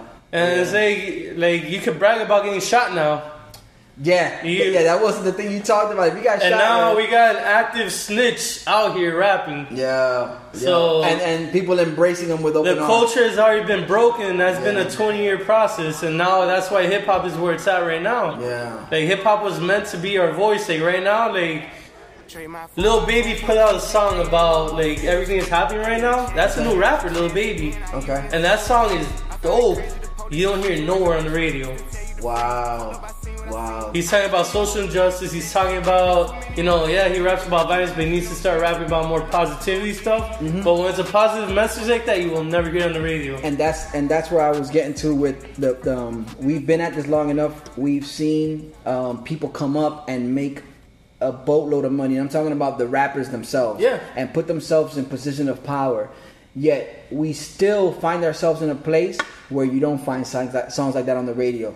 If if Jay Z's where he's at, billionaire, if Diddy's gonna sit there and talk about black excellence, yo, you guys were in the industry. You own record labels. You've why had- are, why yeah. are we still kind of playing by the rules of of mainstream media, which is yo, we're gonna keep pumping that nonsense out to you. Like, why is that still happening? Why isn't? Which I understand. We are, the, one of the topics, one of the things we keep talking about on this episode is balance, and I understand the need for balance, and I understand that there's still gonna be room for those stories about crime, those stories about you know sipping lean or whatever. But you gotta balance that out with a story of like you said, like Lil Baby talking about social justice. Like there's music that I hear that I'm like, yo, this is this could get played on the radio, but it'll never be on the radio because it's too powerful. Like it's, it's too empowering, I should say. Exactly. And and and I think that right now, for the the success that people have found themselves in at this point in in in the life of hip hop, I don't see why that's still an issue where we cannot get a good blend of music on the radio. Again, that, that comes Amazing. down to the culture vultures. Like Yeah. someone with Diddy has the power to run a label where they don't jerk artists. But what does Bad Boy do? Jerk Every artist that signs to Bad Boy, their career dies. Mm-hmm. Why is that? He's yeah yeah because Why is that? Because Diddy's too busy charging them to put their his car in their videos. Exactly. J. Cole was signed to Roc Nation. J. Cole's biggest success was when his Roc Nation deal ended. Mm, yeah. And Jay Z's supposed to be this guy that looks out for for his people, but why is he not signing artists to non jerk deals? Yeah. You Yeah.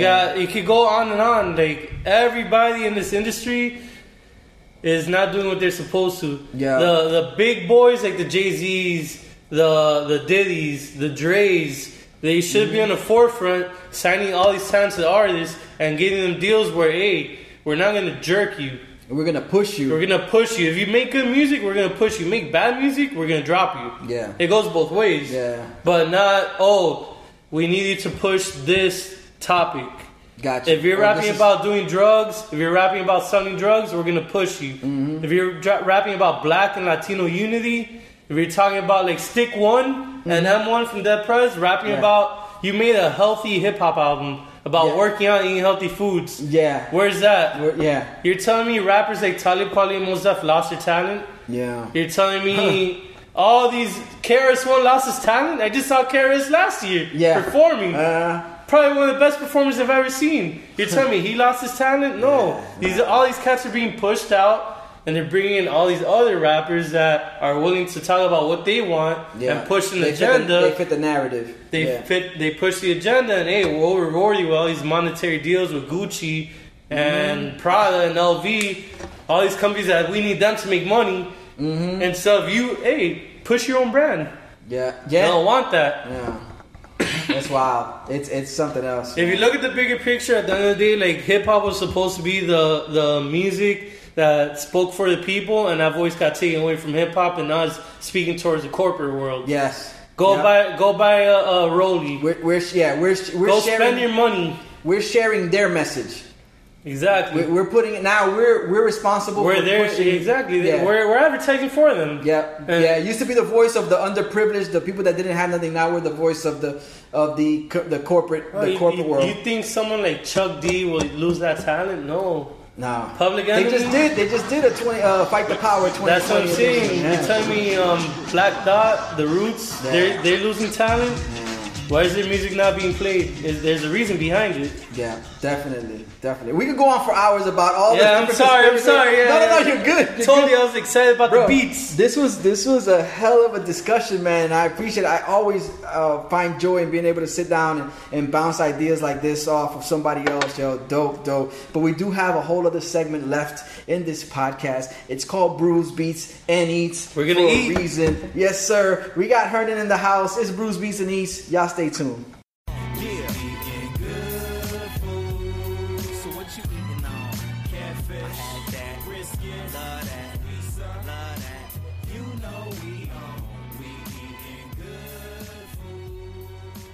Grubbing on? Brews Beats and Easter podcast, and we have made it to the final segment. Yo, uh, Dominicans understand baseball references, and this is where I say we're we're rounding third, and we're coming home. Mama no tan. Así mismo. Yo, put it on the scoreboard. Um, I, I, I do. I, I don't usually don't do this, but I do want to say that we did crack a fifth beer. We did get into. Uh, we're about to get into another Three Sons exclusive. It's their uh, Tropical Acres, and it's a, a sour. Since we've been doing the sour thing, and it's a passion fruit and guava. So this is the first time that Hernan has had this beer. This is the one that I'm springing on him. Um, real quick before we get into food, give me your thoughts on that one. The fact that has guava and I like it says it all. Oh, because you're not a big guava fan. I am not a guava fan at all. And the fact that this tastes good says a lot. Wow. Dope. So they got one. They got one They there. got one. Three Sons, you got another one. Yo, dope, dope. Hit up DJ Khaled because y'all got another one.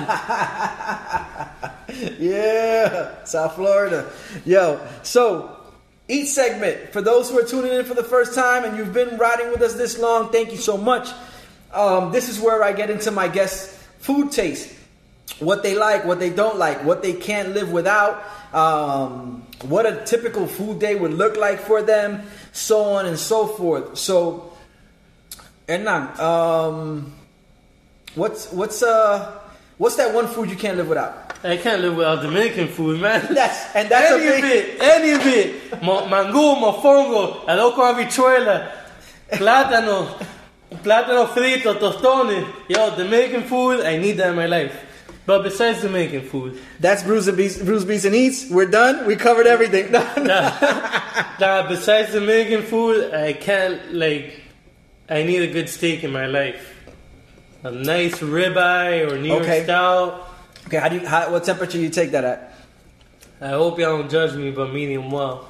No, that's it. That's classic. Some people say medium well is overcooked. Yo, we yo we we disappoint me and you because that's how I have my Oh, we good though. We good. We Yeah, good. We good. We good. good, We man. good. Medium well. But a lot of people, like you said, they'll look upon us with judgment, like heavy judgment, like you just ruined that Yep. steak. Now, granted, I came from an era where it was like everything was only done well. Yeah, Everything no, my well. family's everything well done. Everything's well, done. Yeah, you know, if it's bleeding, it's not. It's, it's not. It's still alive. No quiero el animal vivo. exactly. That- that's what they would tell me. Yeah. yeah, I want it alive. I want it dead. Yeah, but then when you start learning about when you start learning about the fact that the the more time you spend you um, your your steak spends on a grill and the carcinogens that you Yep. get from the front and then you're just like all right yeah i gotta back off a little bit i'm still not quite at the point where it's like running blood Nah, nah, I, I I don't think i could ever be. get to that nah, Nah, medium nah. well's good enough for me. Pink in the middle, brown on the outside. my people's um it's you don't have to go with the runny bloody steak if you season it well That's true. if you you could you could capture a moisture without it bleeding in front of your plate. I'm just saying. Yeah, learn I'm how to season your meats. Yeah, exactly, exactly. So a steak. So you're big on steaks. What's something you would pair along with that steak, like the side dish? I mean, a potato, a baked potato would be good. Loaded Okay. potato, mashed potatoes. I mean, any type of potato goes good with That- steak. that's the starch to go. with. mac and cheese. If you got Okay, good mac and mac and- cheese. Now, now, mac But- and cheese is not Dominicano at all. Where did you get that mac and cheese influence I mean, from? I'm from. We live in the South, right? we live in the South, so you got that mac and cheese. Shout out to Mac. Yo, that fire mac and cheese. But I mean, realistically, I mean, the best pairing is always gonna be rice and beans. Mm, yeah, yeah, Arroz con habichuela or gandules. yeah. Good. You don't see you don't see uh, arroz con habichuela or con gandule and uh, next to a, a, a ribeye too often at places like no, that. no, no, no, definitely not. You probably see it with like a like a skirt steak. Yeah, yeah, or palomilla or Yeah, something but like that. nah, with a steak, you either gotta go with some type of potato base, rice and beans, or even like a corn on the cob will go good with it. Too. Mm-hmm. Yeah, yeah, dope, dope. Yeah, a little veggie, little veggie with and a steak. cold beer, you know, a cold beer For sure, That definitely puts it over the top. Mm, mm. Have, is there a particular beer you felt that opens up a, a steak, the flavor of a steak? Pilsner, lager, and IPA. You don't want to go sour, stout with that. You Yeah. know, it's not the right pairing is an IPA or a Pilsner stout. True, true. Um, I know we touched on uh, Dominican food. I think we hit the whole spectrum. So now I, we I- have in Sancocho. yeah, If you, if you want some soup, Sancocho. yo, but a, a hearty soup like the original chunky. Yep. That yo, I think that, I'm gonna say I'm gonna say it right now on this podcast. Dominicans invented chunky soup. Yo, we have like understand, I could be like, wrong. Dominicans, we have the best food. Like I'm not knocking nobody else, but like I'm gonna let you make your argument. Go ahead. look, we got sancocho, so the soup game's on lock. Mm-hmm. At local habichuela, we make it good. If you want to go with sweets, that um the habichuela um thing they make the cream, Habichuela con dulce. habi- habichuela con dulce, fire. The fact that they made a dessert out of beans says a lot. Like, cause the last thing you think when you think about beans is something sweet. You know, th- th- like that just doesn't happen. I, and I don't want to say that that's the only culture that's created something around, uh, created a dessert we around the something. Not the only, I don't want to say it's the only only culture that's created something sweet out of something that's not that di- that typically doesn't take that shape. But the one that I know, I'm like, yeah, that's habichuela con dulce.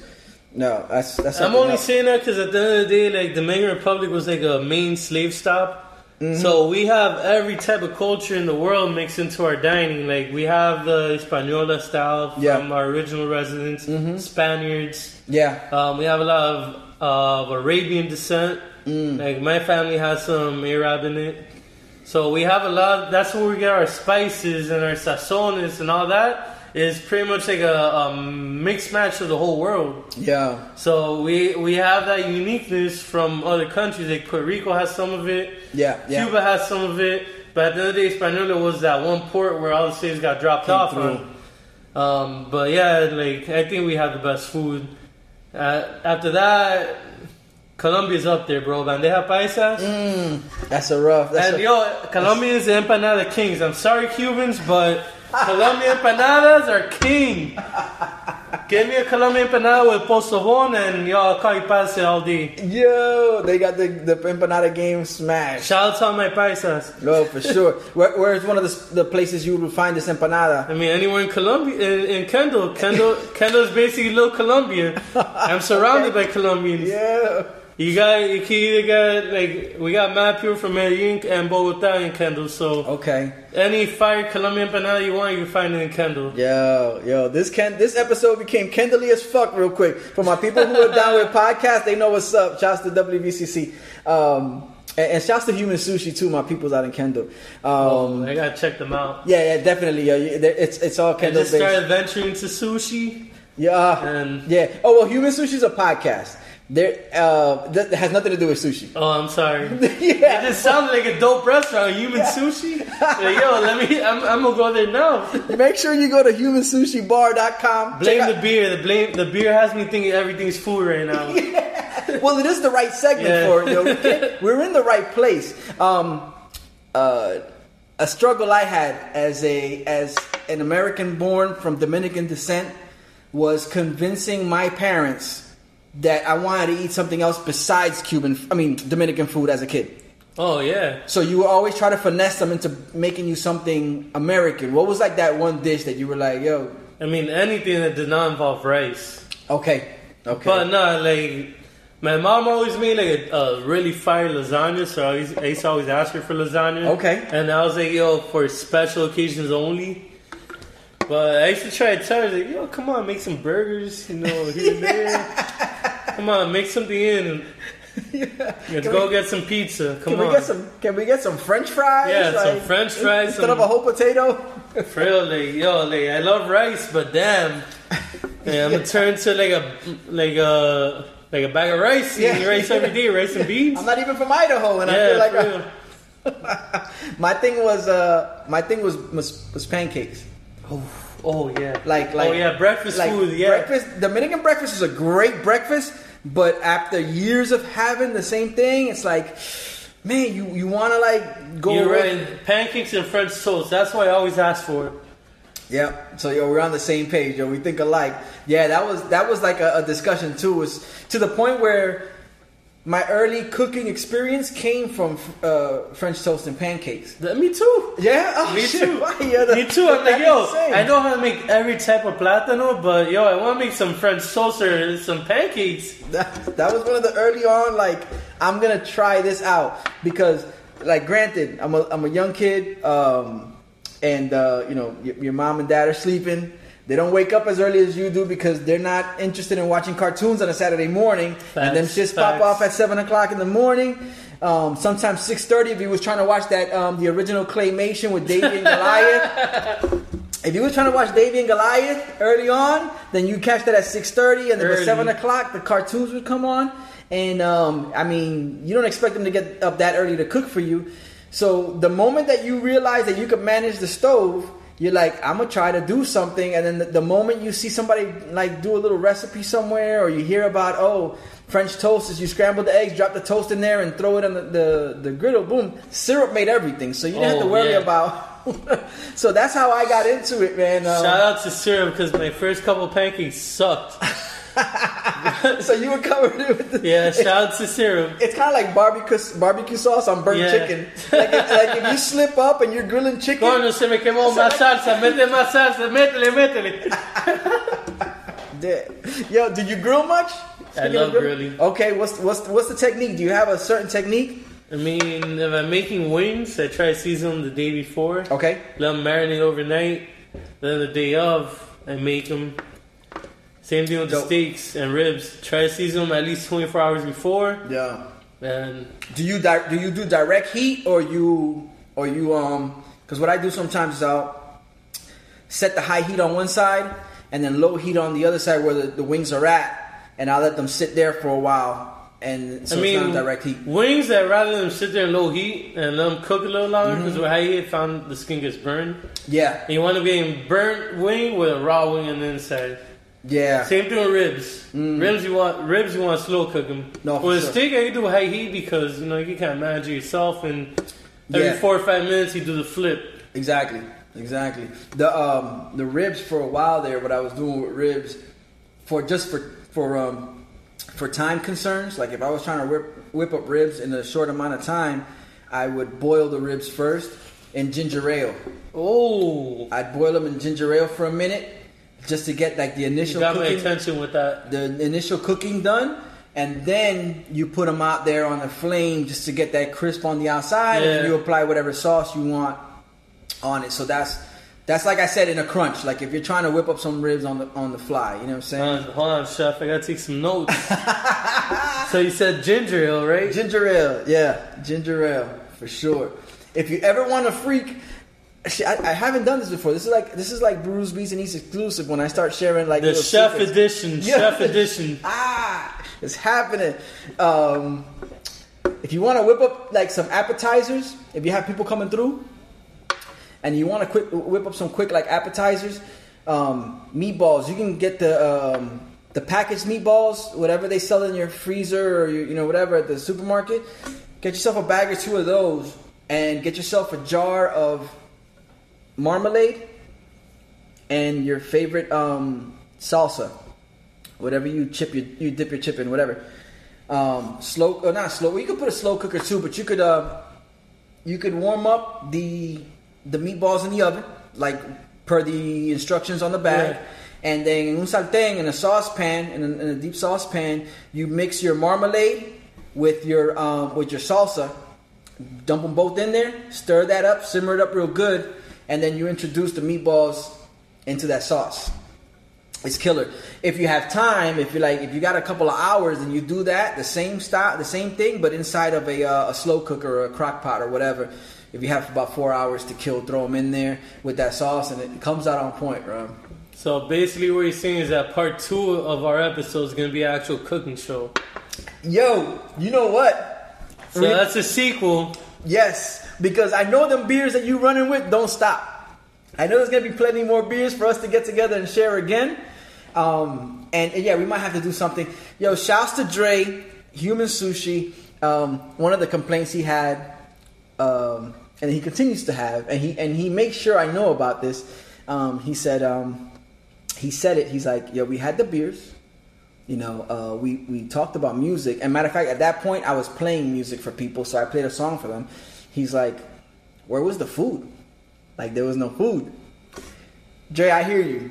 So we start, we might start changing up the format a little bit, and definitely we'll get together and we'll No, sample no, something. human sushi. With that name, I was expecting it to be a sushi restaurant. He said- So if we have part two, you're gonna pull up with some sushi, bro. Yeah. You gotta pull up with some fire sushi Yeah. while we cook this fire food, and we make part two, including human sushi. I, I drink to that. Cheers! to that. Salute to human sushi. Come Yes, bring that For sure. Yo, shouts to Dre, shouts to Renee, oh head Ren. Yo, I know we talked a little bit about sweets. Are, are you a big um, arroz con leche or are you more of a, I mean, I'm sorry, uh, habichuela con dulce or are you arroz con, No, arroz arroz con leche. That's the one? I'm loyal to arroz con leche. Yeah. That bean soup is cool, but I don't mess with it. Mm. That arroz con leche though, sign me up. Yeah. Especially if they have that cinnamon stick in it. Oh, yeah. Like the full cinnamon stick, not like no powder. No, no, no, But like the the one that your mom used to use, they used to choke on when you drink it. Like, yo, what is this? like, what's the stick in, in the. There's a stick in my dessert. Yo, like, what you do with me? Like, you trying to kill me? yeah, they have that. It's real. Yeah. But yeah, they'll- yeah. Have you ever have you ever had it where they try to sneak in a little lemon zest in it too? I've had it sometimes where My mom like never got that exotic, so I'm happy. I'm glad that she Good. did Yo, sh- yo, shouts to your mom. That's she that's didn't. about as bad. Like when it tasted that once, it's about as bad as tasting raisins in your in your pastelito. Mm, yo, Don't ever disrespect me with raisins in a pastelito. Never. Don't disrespect me like that. yo, there's very few things you can do to get on Hernan's bad side. Don't put them raisins. In the pastelito. Don't disrespect me like that. You're not here for the sweet. You're here for the savory. Exactly. Dope, man. Yo, yo, Hernan, man, we did a lot, yo. We um, we talked. Nah, we, we this has yo. If you come t- on this podcast, you gotta do it right. And you did. You gotta do it right. You did. We talked. We talked. We got to know you. The listener got to know you. We talked a little bit of beer. I didn't want to hit him too too beer heavy at the front. We talked kicks. We talked the early influences. We got into the beers. You came through with sours on sours. I appreciated all of them. And and considering where I'm at now with my beer taste, I'm like that's a. I'm, it gives me more to build on and more to be able to and gives Part me- of the game. it gives me more to discuss future episodes for sure. Um, we talk music, man. We got we got into music. We share a lot of the same thoughts on music, and um, and we just talk foods, man. Um, you cook, you get down with the grill. It's Dominican all day, so we didn't have to get into you know get into too much detail. It's just Dominican food is what it is. And uh, We the best. We're the best. see, Khaled made another appearance. and we're humble though, but we're the best. Yo, for sure. One last time, where they can find you. So for beer, you can find me at Beer 05. Beer, the letter O, 5 for your sneaker needs, streetwear needs, silver in stock. We'll make sure to include all this in the in the post too. So Yeah, you can, description so you can notes. follow the link. But we're here for the community. Dope. We're here to help y'all get you whatever you need, so we can enjoy some good beer and look good with some fresh kicks. Nice. My peoples, there it is. Brews Beats and Easter podcast. As always, I'd like to thank my guests. Only the best. only the best. Hernan for taking the time, sitting down and talking it up with me. I'd like to thank you, the listener, for tuning in yet another week. As always, you can keep up with me at Brews Beats, the letter N Eats. Hit me up on Gmail with any thoughts, suggestions, um, where I should go eat, beers I should go try, what you're listening to. DM me, hit me on the IG and tell me, yo, what are you listening to, what I should be listening to, and, and so on and so forth. If you enjoyed what you heard, tell a friend. If you didn't enjoy it, tell an enemy, tell somebody. Let them know that they can find it on all streaming platforms. Make sure you get over to YouTube. I'm telling you, we're dropping down audio and videos. Um, videos once a month. If we can do them more, we'll do them more. But just subscribe. YouTube. All right. Um, make sure when you get there that you hit the notification link so you stay up to date with what we're dropping. And um, yeah, man, streaming platforms like I said, uh, Google Podcasts, Apple, Spotify. Um, I mean, anyone that's worth mentioning is where I'm at. So He's that- everywhere. He's on everything. that's it. Brews Beats and Easter podcast. Peace.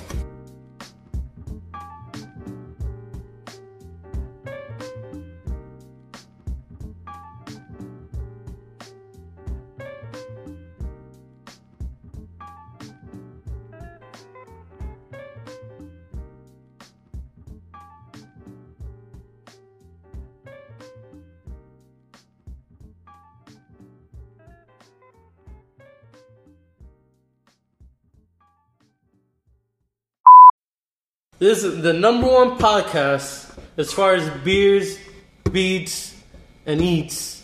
And Beer 05 is the number one source for your brews in Miami and Broward. Shout out to Broward. Indeed. So we're gonna do this. We're gonna have one catchphrase. So all you have to do is when Brews Beats and Eats posts this video on Instagram, if you type Mofongo on the comments and like the video, you will tag be. two people. They'll tag two people. yeah, you're right. You're right. Let, Tag- get yeah, involved. tag two people, man. Yeah. Don't, don't be greedy. Yeah. Put out for your friends. Look out. Look out for your friends.